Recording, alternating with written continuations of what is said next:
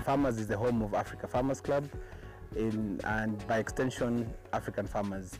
The whole idea behind uh, farmers is to transform the image of an African farmer from a producer into an entrepreneur, somebody who actually does not think about how to produce onions, but how much is going to be used to produce onions, and so that, that that way then they can be able to transform their vision, they can be able to look at their farms as businesses, and they can be able to know when to engage the market. What we have done is that we have developed a hub where farmers bring their, their, their information, bring their questions, their challenges, and other farmers are there to come out and help. Facebook has not just been instrumental, Facebook has been a working partner for myself as well.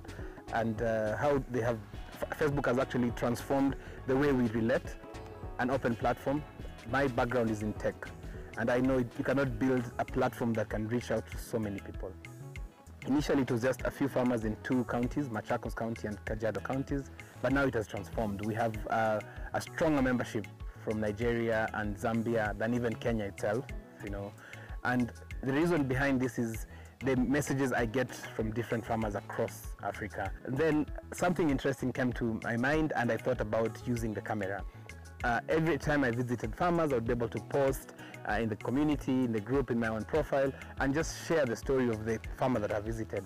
And then I asked myself, why wouldn't I get this information, develop it in a way that other people can be able to benefit. If we go for a training, how do we capture that so that those who are not, the farmers who are not able to come for that training can still benefit? And hence the birth of uh, a farmers media. Our mission as an organization is to, to, to help farmers, African farmers, to attain knowledge and grow profits.